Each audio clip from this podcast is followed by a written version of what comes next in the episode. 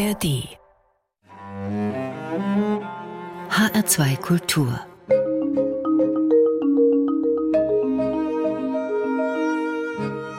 Doppelkopf Heute am Tisch mit dem Leiter des Freien Theaterhauses in Frankfurt, Gordon Fayen. Gastgeberin ist Juliane Spatz. Herzlich willkommen beim Doppelkopf. Gordon Herzlichen Fayen. Dank für die Einladung. Ich bin gerne hier. Wir wollen heute vor allem über zwei wichtige Projekte des Theaterhauses sprechen. Die Erzählzeit Frankfurt und das Kulturfamilienprogramm. Zwei echte Herzensprojekte von Gordon Fayen, wobei man sagen muss, dass eigentlich das ganze Theaterhaus in der Schützenstraße 12 in Frankfurt ein echtes Herzensprojekt von Ihnen ist.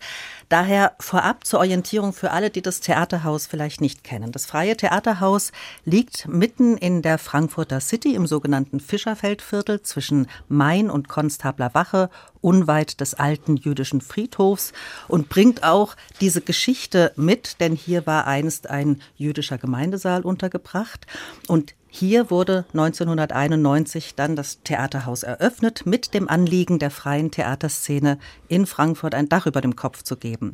Zunächst gab es gleichermaßen Angebote für Erwachsene wie für Kinder und Jugendliche.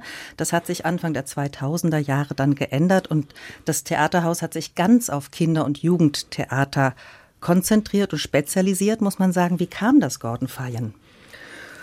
Zur Genese des Projektes muss man sagen, das ist ja alles schon sehr lange her, über 30 Jahre gibt es das Theaterhaus gegründet 1986. Da gab es in Frankfurt eigentlich nur das Gallus-Theater in einer ehemaligen Autoglaserei im Hinterhof, was eine kleine Spielstätte für die freien Theater hatte.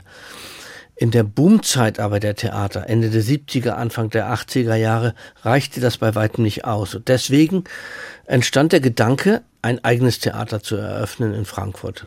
Und das war noch vor dem Musongturm und es gab das neue Gallus-Theater nicht, Landungsbrücken, Titania, also die ganze Szene, Naxos-Theater, was heute selbstverständlich zur Stadt Frankfurt gehört, war noch nicht mal gedacht zu der Zeit.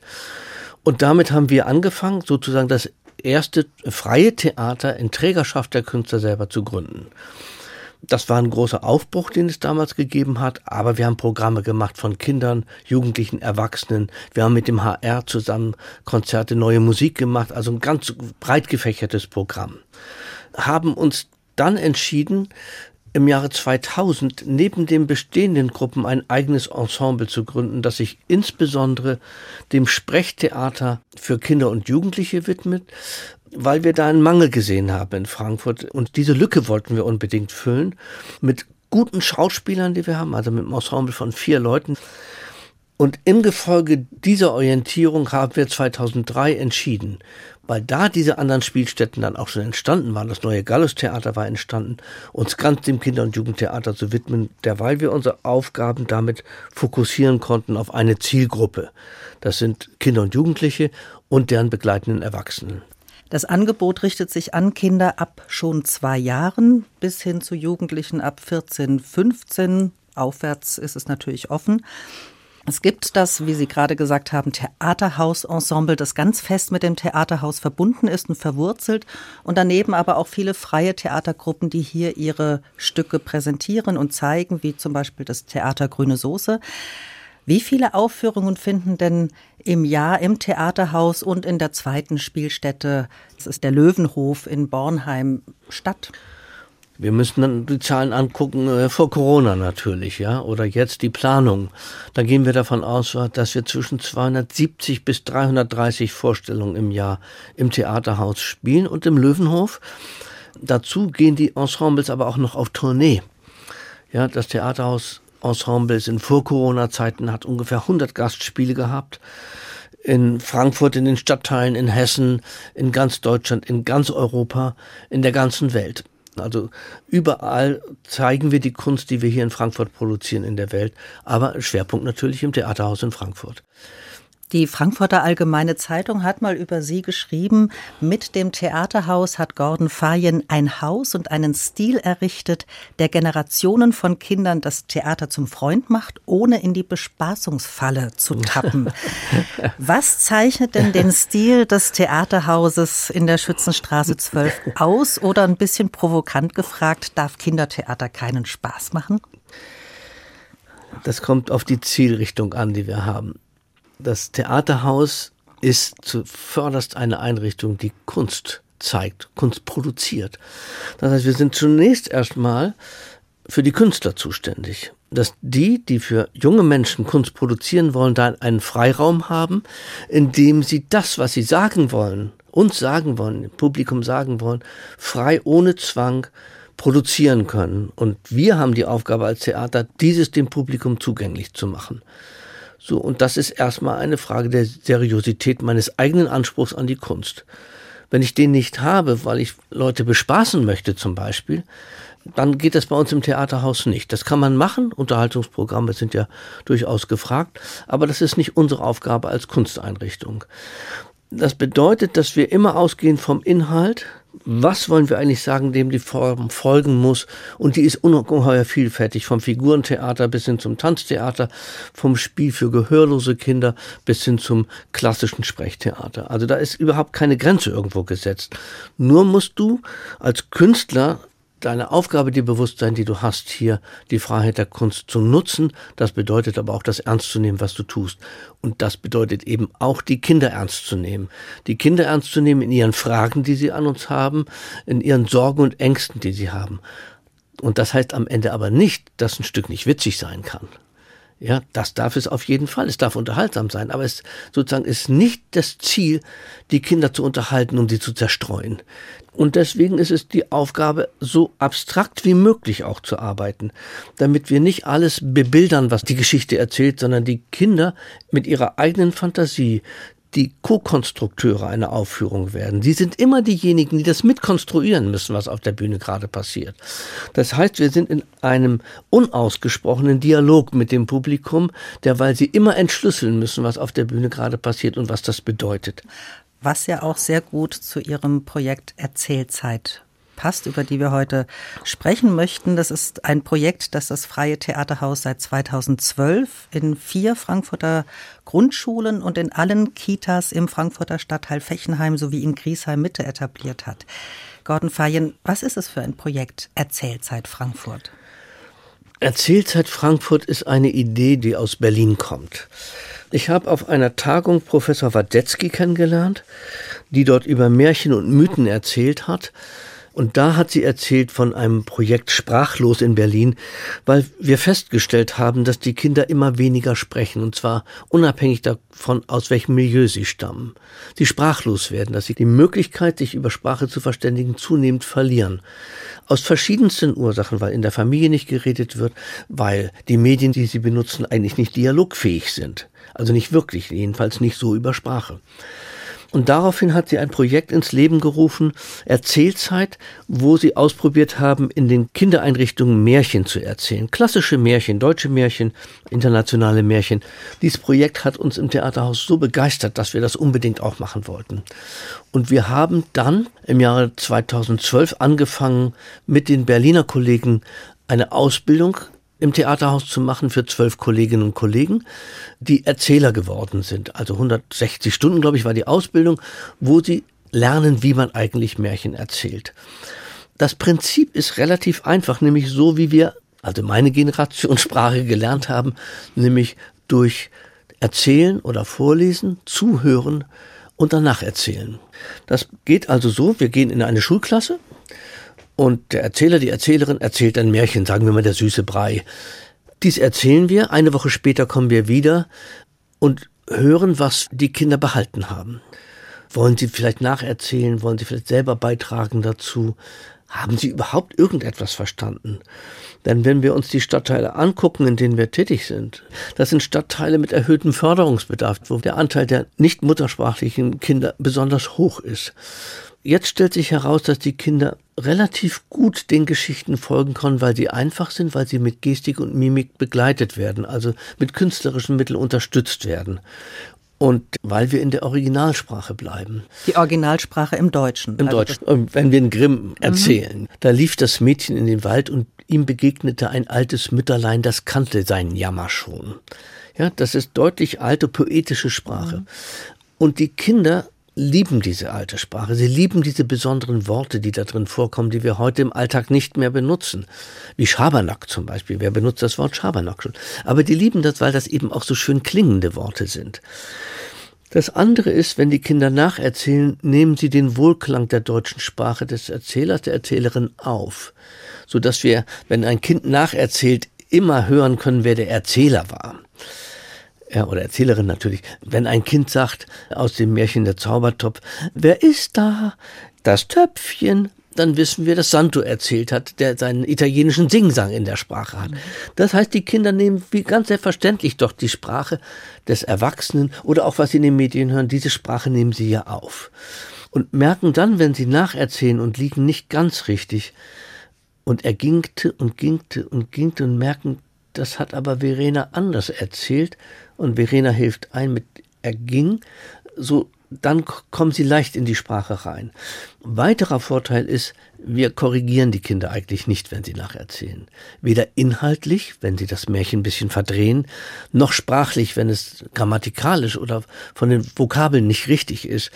Denn es muss dort ein angstfreier Raum sein, wo sie Lust haben zu erzählen, wo sie Lust haben zu fabulieren und aus sich heraus erzählen können.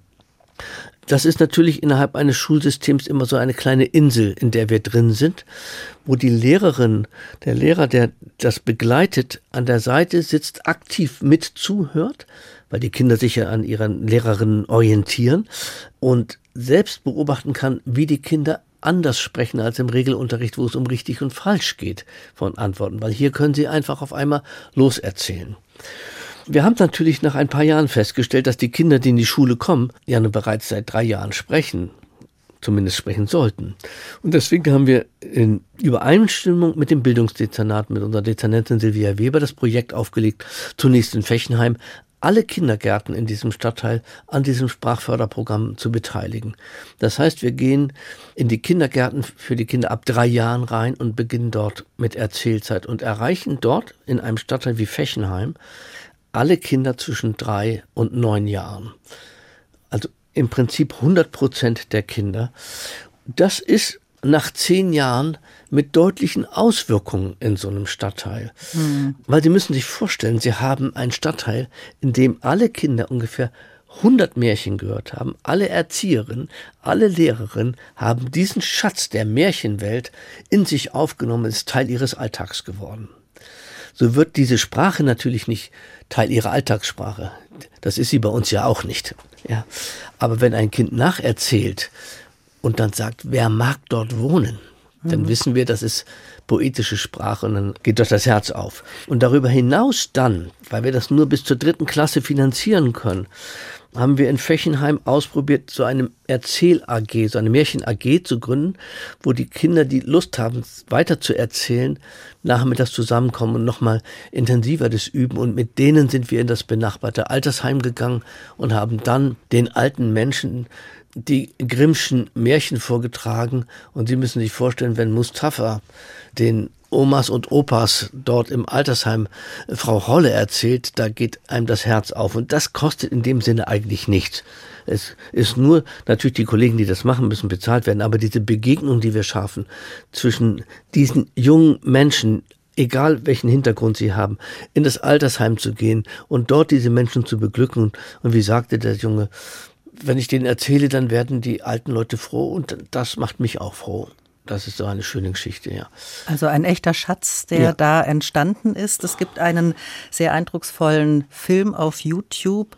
Die Kunst des Erzählens heißt er, der das auch so ein bisschen dokumentiert und wo man das sich auch nochmal anschauen kann, weil das wirklich spannend ist zu verfolgen, wie diese Kinder in das Erzählen grandios mit einsteigen. Es gibt ja auch so kleine Rituale, wie das Erzählen eröffnet wird, wo alle Kinder auch zum Mitsprechen in der Gemeinschaft sozusagen angeregt werden.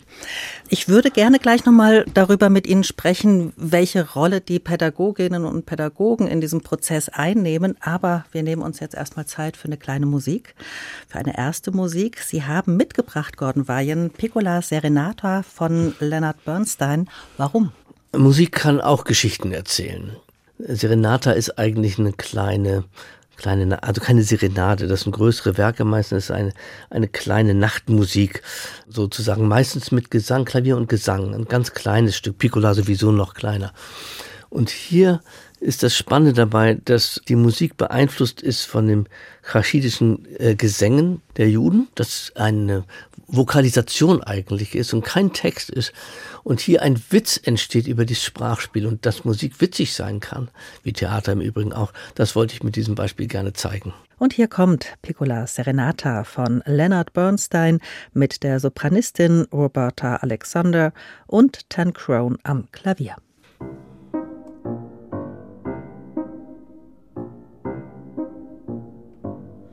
Daga daga dum da la la lo. Daga daga dum la la la la la lo. Na na na ni na ni no la lo la lo. Daga daga dum da la la lo. Daga daga dum la la la la la lo.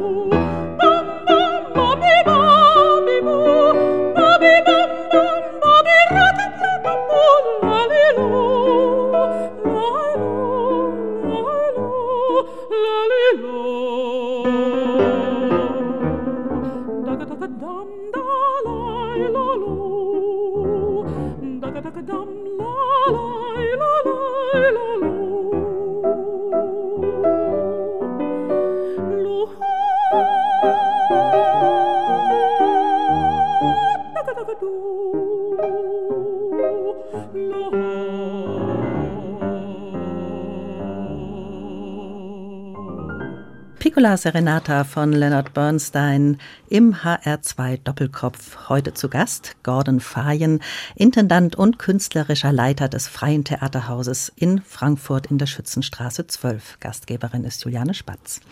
Das Freie Theaterhaus hat sich seit 2003 ganz auf Theater für Kinder und Jugendliche spezialisiert. Es kommt mit seinem vielfältigen Angebot auch direkt zu den Kindern und Jugendlichen. Zum einen mit den Theaterstücken selbst, die auch in Kitas und Schulen aufgeführt werden können und zum anderen mit dem Projekt Projekt Erzählzeit Frankfurt, entstanden 2012, wie wir eben gehört haben, nach dem Berliner Vorbild Erzählzeit. Und hier gehen speziell ausgebildete Erzählerinnen und Erzähler in sogenannten sozialen Brennpunkten in Schulen und Kitas und erzählen, wenn ich das richtig verstanden habe, jede Woche ein Märchen und das mhm. über das ganze Schuljahr hinweg. Gordon Feyen, welche Rolle haben Märchen denn in Ihrer Kindheit gespielt? Ich komme aus einer sehr großen Familie. Wir sind sieben Kinder. Und meine Mutter hat jeden Abend vorgelesen. Und immer zwischen der Altersspanne zwischen gerade Neugeboren und der Älteste war 15. Und sie hat sich die Mühe gemacht, größere Werke, mehrbändige Werke uns vorzulesen und darauf Wert gelegt, dass das eine gute Sprache ist, die sie uns vorliest. Das hat uns sehr geprägt. Meine Mutter, unsere Mutter war kulturell sehr orientiert. Das hat uns eine Stütze und Orientierung gegeben im Leben. Und daher kommt es eigentlich. Und dann habe ich angefangen, wie alt war ich, vielleicht acht oder neun, Kasper-Theaterstücke zu spielen für meine Geschwister zum Geburtstag. Mir hat es Spaß gemacht, Geschichten zu erzählen, Geschichten auch zu erfinden. Und das kommt daher, wenn du früh mit Sprache konfrontiert bist, früh Geschichten hörst, dann kommst du selber ins Erzählen, hast selber Lust, Geschichten zu erfinden. Und wir brauchen dafür einfach Vorbilder. Wir müssen doch die Kinder in den Sprachen der Künsten bilden. Sonst verstehen die doch die Sprache der Kunst nicht. Wenn wir das vernachlässigen, dann werden Kinder zu partiellen Analphabeten und können die Chiffren der Kunst nicht mehr entziffern, die wohltuenden Botschaften für Frieden und Freiheit nicht mehr lesen. Und das ist so eine der zentralen Aufgaben. Und ich hatte das Glück mit einer Mutter, die darauf großen Wert gelegt hat. Weil mein Vater verunglückt ist, waren wir auf einmal sehr arm geworden. Dennoch hat meine Mutter diese Bildung so vorangetrieben, dass alle das Abitur machen konnten, dass alle ein Instrument gelernt hat. Armut ist immer ein Diskriminierungstatbestand. Das ist die Erfahrung, die ich gemacht habe. Das ist nicht lustig, wenn man arm ist. aber mit Hilfe der Kunst und der Musik, also ich habe Klavier gespielt, dann kann ich meine Not, meinen Zorn, meine Wut, meine Trauer ausdrücken über die Musik. Und wenn ich dieses Mittel nicht zur Verfügung habe, welche Ausdrucksmittel finde ich dann? Von daher ist es für mich ein Anliegen, jungen Menschen diese Instrumente in die Hand zu geben, erstens Kunst zu verstehen und zweitens auch Kunst selber zu machen. Und um nochmal zur Erzählzeit Frankfurt zurückzukommen, da geht es eben auch nicht darum, dass den Kindern vorgelesen wird, sondern mhm. das ist da immer ein Erzählen, ohne dass die Erzählerinnen und Erzähler ein Buch auf dem mhm. Schoß haben, sondern sie haben den direkten Blickkontakt mit den Kindern. Wie kommt dieses Projekt jetzt bei den Pädagoginnen und Pädagogen an und welche Rolle spielen Sie darin? Sie haben vorhin schon gesagt, hm. die können natürlich gut die Kinder beobachten ja. und erleben die auch mal in einem anderen Kontext. Schulen sind es nicht gewohnt, dass von außen, vor allen Dingen in den Unterricht direkt Menschen reinkommen. Das ist für die zunächst gewöhnungsbedürftig. Die Leute, die das länger machen, halten das Programm für unverzichtbar, für ihre Schule, für ihren Unterricht. Aber also am Anfang kommen wir da rein. Wir kennen jede Lehrerin, wir sehen den Unterricht, wir sehen die Schwierigkeiten. Unser Respekt gegenüber dem Beruf des Grundschullehrers ist erheblich gewachsen, seitdem wir sehen, mit welchen Fragen die konfrontiert sind, wenn sie 25 Kinder in der Grundschule haben, aus unterschiedlichsten Bereichen, dazu noch Inklusion machen müssen, dass ausreichende Personal nicht da ist, was die zu bewältigen haben, das ist nicht ohne. Deswegen sind wir nicht die besseren Lehrer, das muss man als erstes sagen, sondern wir sind die, die dazukommen, ergänzend zum Unterricht etwas machen, was die Lehrer so nicht leisten können, über die poetische Sprache in einem Freiraum, die bunten Vögel sozusagen, die mhm. dazukommen, die Lehrer unterstützen, die Lehrerinnen unterstützen, indem dem, was sie selbst tun. Und sie müssen lernen, dass es bei uns unruhiger sein darf als bei ihnen. Dass die Kinder auch mal mehr Quatsch machen als im Regelunterricht, sag ich mal. Das ist immer abhängig, was die Erzählerin, der Erzähler aushält in dem Unterricht, wie sehr er in seiner Erzählung gestört wird. Und das muss austariert, ausgehandelt werden zwischen den Kindern, dem Erzählen und der Lehrerin. Es gibt Lehrerinnen, die das nicht gut aushalten, die sofort eingreifen, wobei dieser Eingriff dann viel störender ist, als das Kind war. Es gibt Lehrerinnen, die sagen, also ich habe heute überhaupt noch keine Zigarette geraucht, kannst du das jetzt mal für mich übernehmen? Also in dieser Bandbreite bewegt sich das. Ja, es gibt auch die Seiten, die nicht so einfach sind für uns dort zu sehen. Aber im Grunde genommen kann man sagen, bei fast allen läuft es völlig reibungslos. Nach anfänglichen sozusagen sich einrenken. Die Kinder freuen sich, die Lehrerinnen freuen sich darauf, dass wir kommen und dort immer so einen schönen Beitrag waren. Und sind ja auch schöne Geschichten, wunderbare Geschichten. Warum aber eigentlich Märchen? Märchen sind ja oft grausam sind ja oft ganz brutale Geschichten. Nehmen wir mal Hänsel und Gretel, eines der berühmtesten Märchen. Die Familie kann die nicht mehr ernähren, die Eltern setzen die Kinder aus und sowas passiert. Hexe die Kinder braten auf, es nur liebe Zeit. Ist das denn notwendig? Kann man nicht liebevollere andere Geschichten erzählen? Es erweist sich, dass die Märchen nützliche Instrumente für die Alltagsbewältigung der Kinder sein können, weil die Konflikte so groß sind, die Kinder aber nicht Ursache der Konflikte sind. Es ist immer der Erwachsene, der den Konflikt verursacht. Der Vater, der die Kinder verflucht und sagt, ach, wären es doch sieben Raben und schon brab, brab, brab, sind sie schon weggeflogen.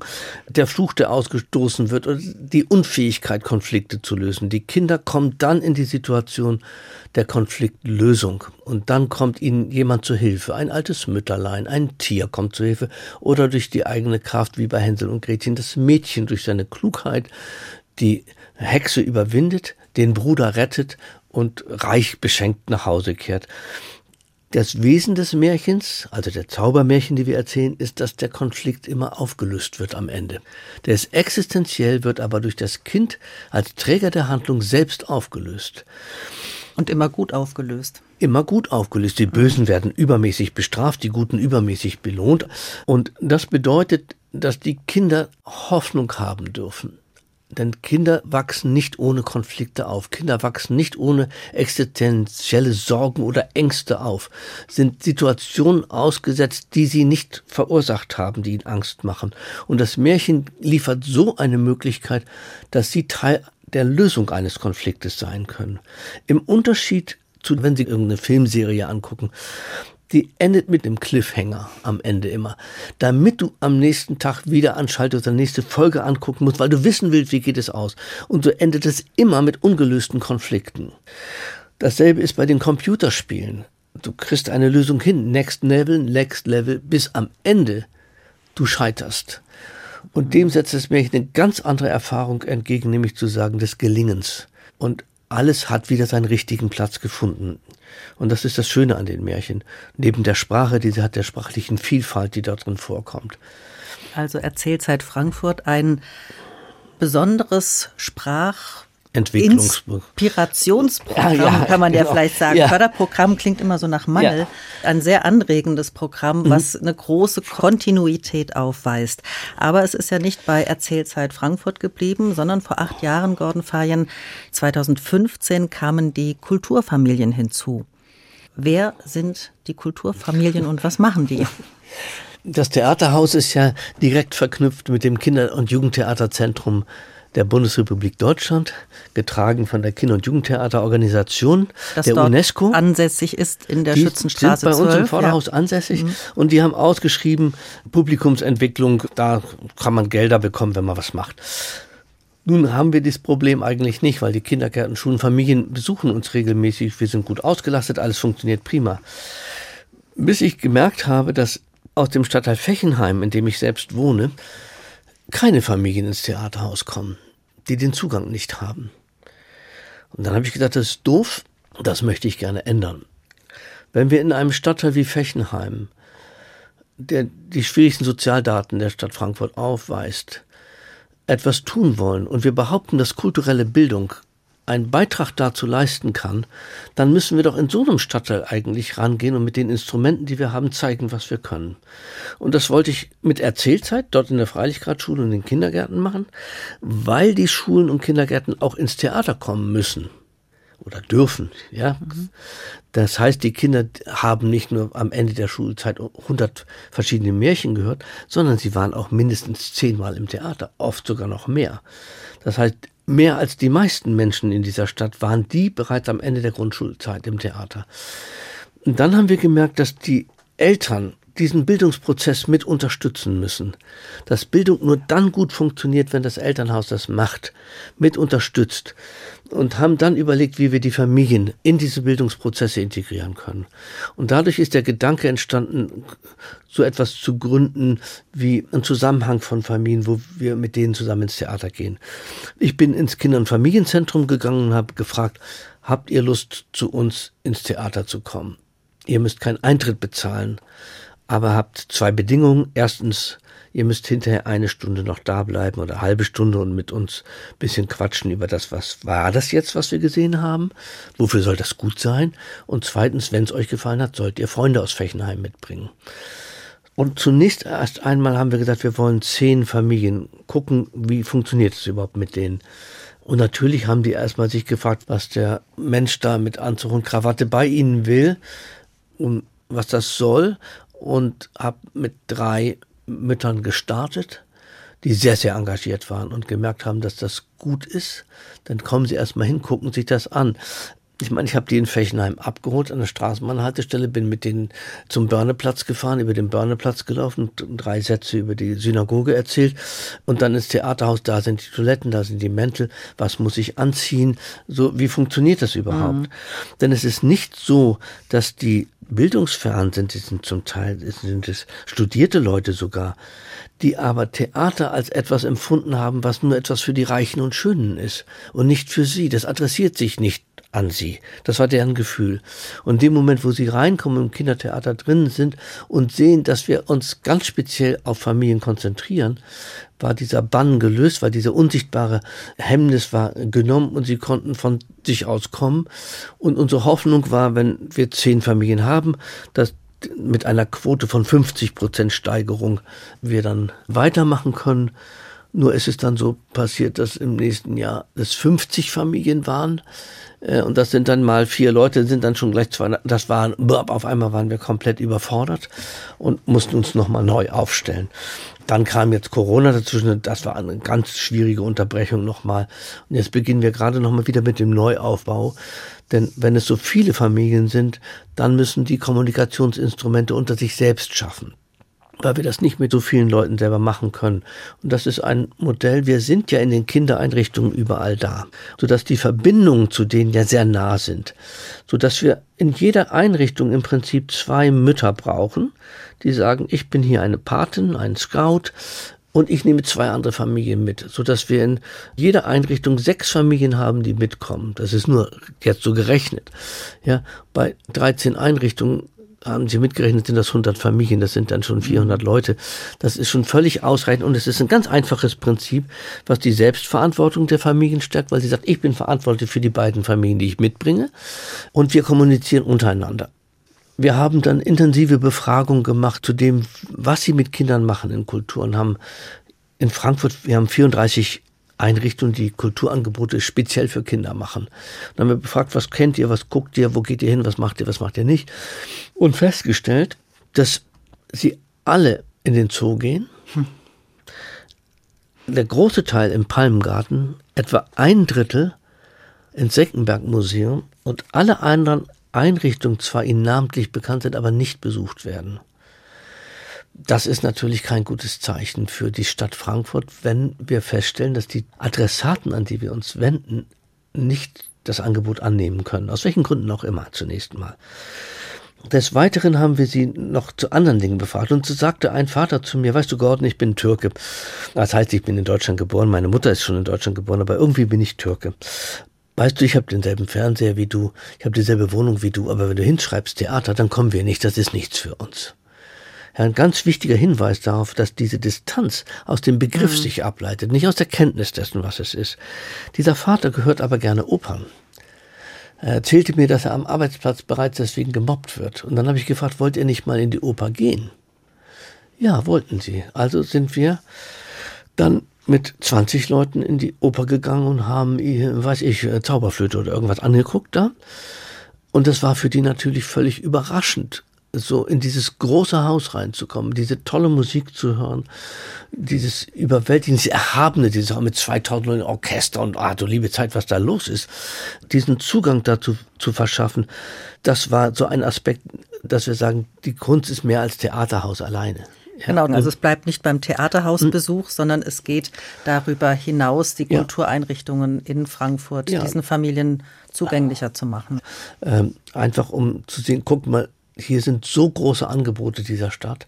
Ihr lebt hier, ihr arbeitet hier, ihr bezahlt eure Steuern, das gehört alles euch. Nehmt daran teil und wir machen euch die Zugänge erstmal einfach, damit ihr seht, es ist nicht kompliziert, man kann es einfach machen. Und das nehmen sie dann natürlich im Laufe der Zeit zunehmend selbst wahr und sagen, das kann ich selbst machen jetzt. Also es geht um Kulturteilhabe für alle, aber das ist ja nicht umsonst zu haben. Wie werden Erzählzeit und die Kulturfamilien finanziert in Frankfurt? Erzählzeit wird finanziert vom Kulturdezernat und vom Schuldezernat. Dazu kommt eine Spende von einer Spenderin in Höhe von 15.000 Euro dazu. Die Kulturfamilien wurden da finanziert aus dieser Anschubfinanzierung vom Kinder- und Jugendtheaterzentrum. Und da gibt es immer Fördermittel dafür wenn alles gut geht. Manchmal geht es auch nicht gut, manchmal wird es abgelehnt. Aber im Prinzip kann man für solche Projekte Fördergelder bekommen, weil es so teuer zunächst nicht ist. Denn die Eintrittsgelder beim Opernhaus haben wir im Parkett gesessen, aber nur fünf Euro Eintrittsgeld bezahlt. Ja, beim Ballett haben wir sechs Euro Eintrittsgeld bezahlt. Im Städel haben, sind wir, glaube ich, sogar umsonst reingekommen. Im Senckenberg waren wir umsonst drin gewesen. Das sind nicht die Probleme. Die Probleme sind die begleitenden Personen oder die, die Künstler, die die Projekte begleiten. Denn denen muss ich ein vernünftiges Honorar bezahlen, äh, dass die Workshops begleitet werden, dass das alles gut funktioniert. Dafür gibt es Projektmittel. Das ist im Etat des Theaterhauses nicht vorgesehen. So, aber das, ich sag mal, die Stadt hat da Mittel in der Hand und sie stellt sie auch zur Verfügung. Denn ein wichtiges Kriterium für die Familien war, dass es nichts kostet. Ja, dann kann man sagen, ja, die gehen auf die Dippe messen, lassen da 100 Euro, sie gucken sich Star Wars an, 80 Euro. Ja, das ist so, das stimmt. Aber diese Familien müssen lernen, durch die Notwendigkeit für sich selbst, dieses in ihrem Haushalt zu budgetieren. Und das dürfte in Zukunft nicht leichter werden. Zudem die Stadt natürlich ein ganz tolles Programm aufgelegt hat, dass die Kinder in den Kultureinrichtungen keinen Eintritt bezahlen müssen. Das ist natürlich bei mir im Theater anders Ja, bei mir müssen sie Eintritt bezahlen. Und da sind wir, denke ich, auf dem Weg der Stadt Frankfurt zu sagen, der Besuch von Kultureinrichtungen sollte zum allgemeinen Bildungskanon der Stadt dazugehören und kostenfrei sein.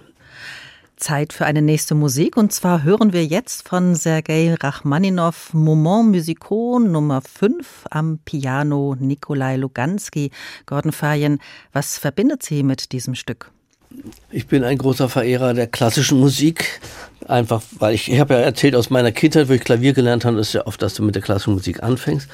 Ich möchte diese Musik auch vorstellen, weil ich finde, dass Kinder diese Musik auch kennen und kennenlernen sollten. Und dieses fünfte Stück ist ein Baccarol, also eigentlich ein, ein Gondellied, ein venezianisches Gondellied, an dem es sich orientiert. Und diese Musik verwenden wir für eine kleine Filmserie, die wir gerade drehen. Dort erzählen wir die Geschichte von Professor Zweistein. Der lebt im Elfenbeinturm ganz oben im Theaterhaus und ist, wie der Name schon sagt, doppelt so klug wie Einstein und der Theaterhausmaus, die dann im Souterrain unten unter der Skala der kleinen Treppe lebt. Der Professor mag kein Theater, er mag keine Kinder, er mag auch keine Mäuse, weil die seine Bücher anknabbern und die Kekse aufessen. Aber die Maus ist trotzdem mit ihm befreundet und sie lockt ihn aus dem Elfenbeinturm heraus ins Theater, um mit ihm hinter die Kulissen zu schauen. Und die Grundlage der Filmmusik ist diese Komposition von Sergei Rachmaninov, die Martin Lejeune, unser Komponist, dann für jede Folge variiert.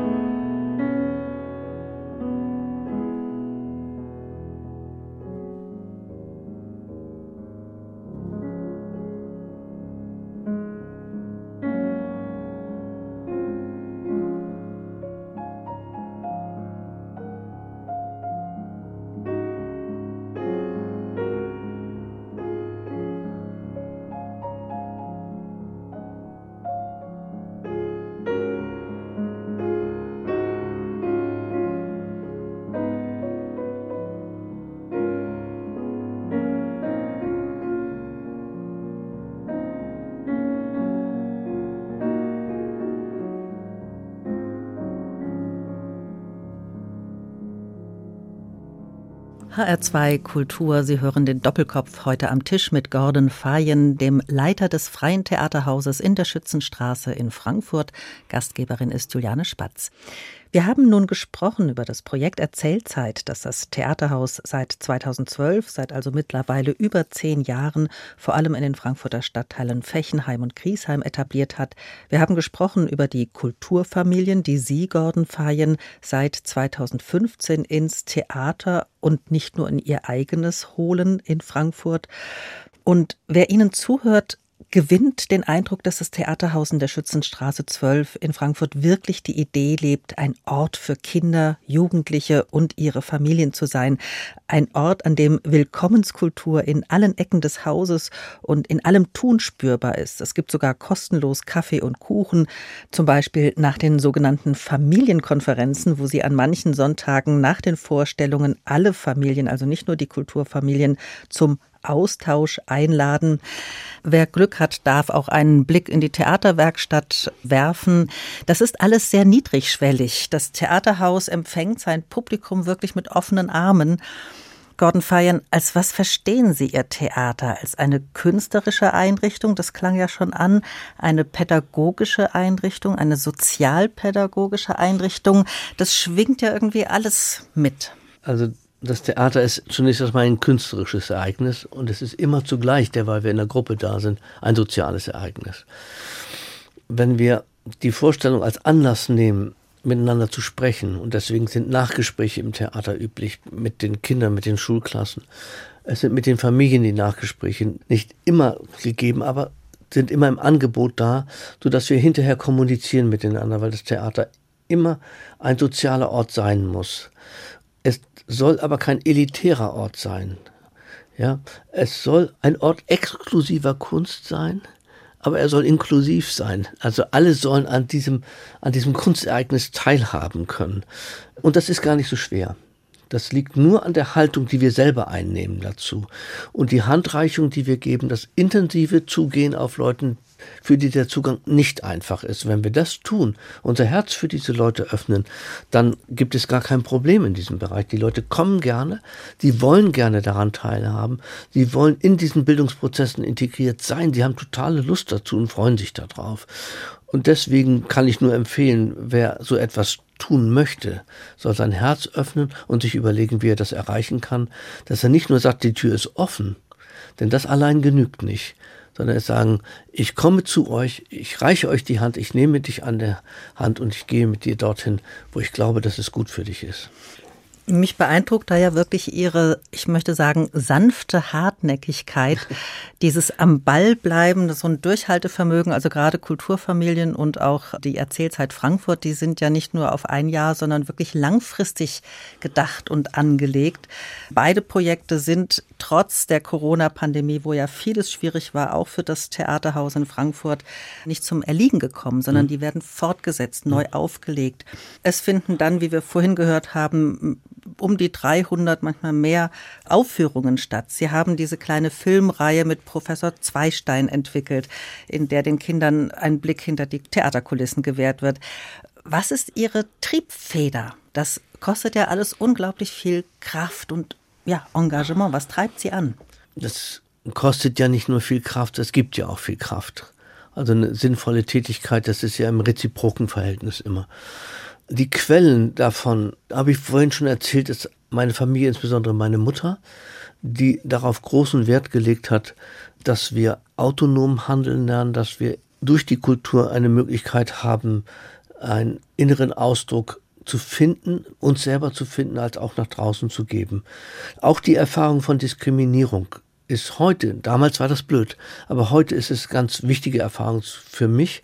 Dass Sie das selber erlebt haben. Dass ich das selber erlebt habe und kann heute auf junge Menschen zugehen, auf junge Kinder zugehen und die merken ganz genau, dass ich weiß, wovon ich rede. Zweite Quelle, die ich habe, also eines meine Mutter, das andere ist die Musik selber. Äh, Musik ist eine große Inspirationsquelle.